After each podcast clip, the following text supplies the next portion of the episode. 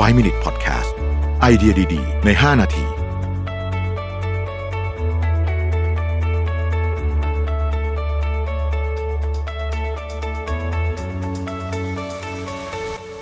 สวัสดีครับ 5 minutes 99 problems นะครับ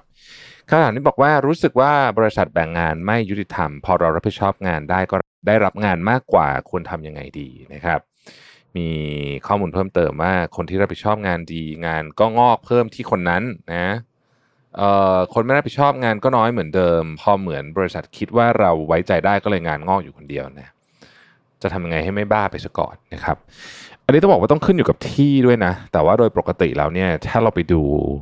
คำแนะนำจากหลาย ๆ คน อันนี้ผมพูดถึงอย่างถ้าเราใครเคยอ่านหนังสือพี่โจธนา หรือว่าหนังสือของใครหลาย ๆ คนเนี่ยเขาจะพูดถึงประเด็นนี้อย่างน่าสนใจว่าบางทีเนี่ยการที่ เราได้รับมอบหมายงานเยอะกว่าคนอื่นเนี่ยนะครับมันเป็นสัญญาณอะไรบางอย่างอยู่แล้วซึ่งโดยตัวมันเองก็เป็นอย่างนั้นอยู่แล้วนะคือคนที่ทำงานเก่งอะเอ่อมันแน่นอนฮะมันเป็นปกติที่หัวหน้าเขาอยากจะให้ให้คนนี้ทำงาน เพราะว่ามันค่อนข้างจะแน่ใจว่าผลงานมันออกมาค่อนข้างดี หรือบางเรื่องที่มันค่อนข้างยากคนนี้ทำได้คนเดียวนะครับ ผมตอบไม่ได้เหมือนกันนะว่าที่ทำงานแต่ละที่ไม่เหมือนกันหรือไม่เหมือนกันยังไงแต่ผมตอบในมุมของหัวหน้าแล้วกันนะครับ แน่นอน ที่บริษัทผมก็มีคนเป็นแบบนี้เหมือนกันนะคนที่ได้รับงานเยอะกว่าคนอื่น เพราะว่าเรารู้สึกว่าคนนี้ทำงานได้ดี หรือว่ามีความรับผิดชอบเยอะกว่าคนอื่นนะครับในระยะสั้นอาจจะรู้สึกว่างานหนัก แต่ว่าคนนี้เมื่อถึงเวลาที่ที่เขาพร้อมอะที่รู้สึกว่าเฮ้ยเขาพร้อมแล้วเนี่ยคนนี้จะเป็นคนที่ก้าวกระโดด มันจะมีคนที่ได้รับตำแหน่งสูงๆตั้งแต่อยู่ในน้อยๆเงินเดือนเยอะๆตั้งแต่อยู่ในน้อยๆโบนัสเยอะๆในเวลาที่บริษัทผลประกอบการได้ดีเนี่ยก็คือคนกลุ่มนี้นะฮะคนที่เขา ในความคิดเห็นของผมนะก็คือมีความสามารถพอมีความสามารถเขาก็รับงานไปค่อนข้างเยอะมันเป็นเรื่องธรรมชาตินะครับ แต่ว่าถ้าเกิดว่าเรารู้สึกว่ามันไม่แฟร์อันนี้ก็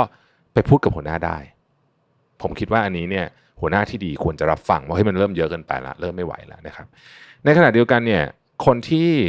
ไม่รับผิดชอบ ขอใช้คำว่าไม่รับผิดชอบนะไม่ใช่ไม่เก่ง เพราะว่าไม่เก่งถ้ายังไม่เก่งในงานนั้นเนี่ยหน้าที่ของหัวหน้าคือไปโค้ช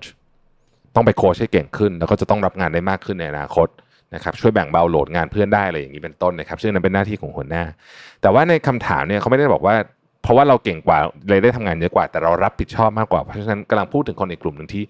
ไม่รับผิดชอบ คนกลุ่มที่ไม่รับผิดชอบเนี่ยนะครับ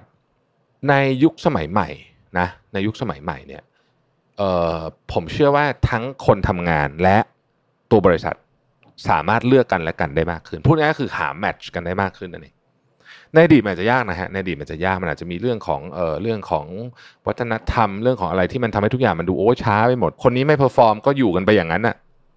แต่ยุคนี้ยุคหลังๆมาเนี้ยนะฮะ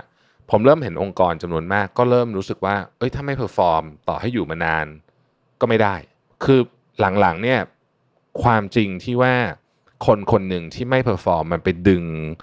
ความสามารถของทั้งทีมลงเนี่ยมันเริ่มเห็นเป็นที่ประจักษ์แล้วว่าเฮ้ยมันเป็นแบบนี้จริงๆเพราะฉะนั้นบริษัทจำนวนมากเนี่ยเริ่มรู้สึกว่าไม่ได้แล้วถ้าเกิดมีคนไม่รับผิดชอบอยู่หนึ่งคนเนี่ยมันดึงมาตรฐานของทีมลงหมด เพราะฉะนั้นเราต้องคุยกับคนนี้ ถ้าเกิดว่าเขายังไม่ปรับปรุงตัว ก็ต้องแยกจากกันแยกทางกันนะครับตอนนั้นในความรู้สึกของผมเนี่ยถ้ามันแบบไม่ได้เหลือบากกว่าแรงนักแล้วรู้สึกว่าที่บริษัทเนี่ยเขาเขาไม่ได้โยนงานใส่เราแล้วไม่เห็นค่า แต่เขารู้สึกว่าโอเคเขาให้งานเราเพราะเราเพราะเรามีความสามารถจริง ๆ แล้วเรารู้สึกว่าเราจะได้รับผลตอบแทนของความตั้งใจนี้เอ่อไม่วันใดก็วันหนึ่งในอนาคตนะครับ หรืออาจจะได้รับแล้วไปบ้างบางส่วนอะไรอย่างนี้เอ่อเนี่ยผมคิดว่านี้จริง ๆสำหรับผมนะอันแต่อันนี้เป็นความรู้สึกส่วนตัวนะครับ เราเราไม่ดราม่ากันเนอะเพราะว่าผมคิดว่าแต่ละคนก็มองเหมือนกันสำหรับผมเนี่ยผมโอเคนะถ้าตราบใดที่มันยังไม่หนักจนแบบ over มากจนเกินไปนะฮะถ้ายังอยู่ในเกณฑ์ที่แบบเฮ้ย พอนั่นได้เนี่ย ผมรู้สึกว่าโอเค ถ้าเรา sense ได้ถึงความแฟร์ขององค์กร หรือว่าความแฟร์ของทีมของหัวหน้าทีมกับเราว่าแบบโอเค เราทำแบบนี้เราแลกกันนะถึงเวลาที่เราจะได้ผลตอบแทนเราต้องได้เยอะกว่าคนอื่นเนี่ย ผมก็คิดว่าก็เป็นโอกาสที่ดีสำหรับผมนะฮะในมุมมองขององค์กรเช่นเดียวกัน ถ้ามันมีคนไม่รับผิดชอบอยู่ต้องก็ต้องเข้าใจว่าเอ้ยไอ้นี่มันดึงสปิริตนะมันดึงสปิริตเพราะไอ้คนที่ทำงานเนี่ยก็จะทำงานก็จะรู้สึกทำไมฉันต้องทำด้วยวะในเมื่อมีคนที่ไม่รับผิดชอบอยู่ นะเพราะฉะนั้นวิธีการดีที่สุดก็คือ ให้รางวัลคนที่รับผิดชอบแล้วในกรณีที่ไม่สามารถที่จะโค้ชแบบไม่สามารถที่จะปรับปรุงเปลี่ยนแปลงได้แล้วเนี่ยถึงเวลาต้องจากกันด้วยดี ก็ควรต้องจากกันด้วยดี อย่าฝืน เพราะว่าคนหนึ่งคนที่เป็นแบบนี้บางทีมันดึงมันดึงพลังของทั้งทีมลงไปหมดเลยนะครับแล้วแก้ไขทีหลังยากด้วยนะครับ ขอบคุณที่ติดตาม 5 minutes นะครับ สวัสดีครับ 5 Minute Podcast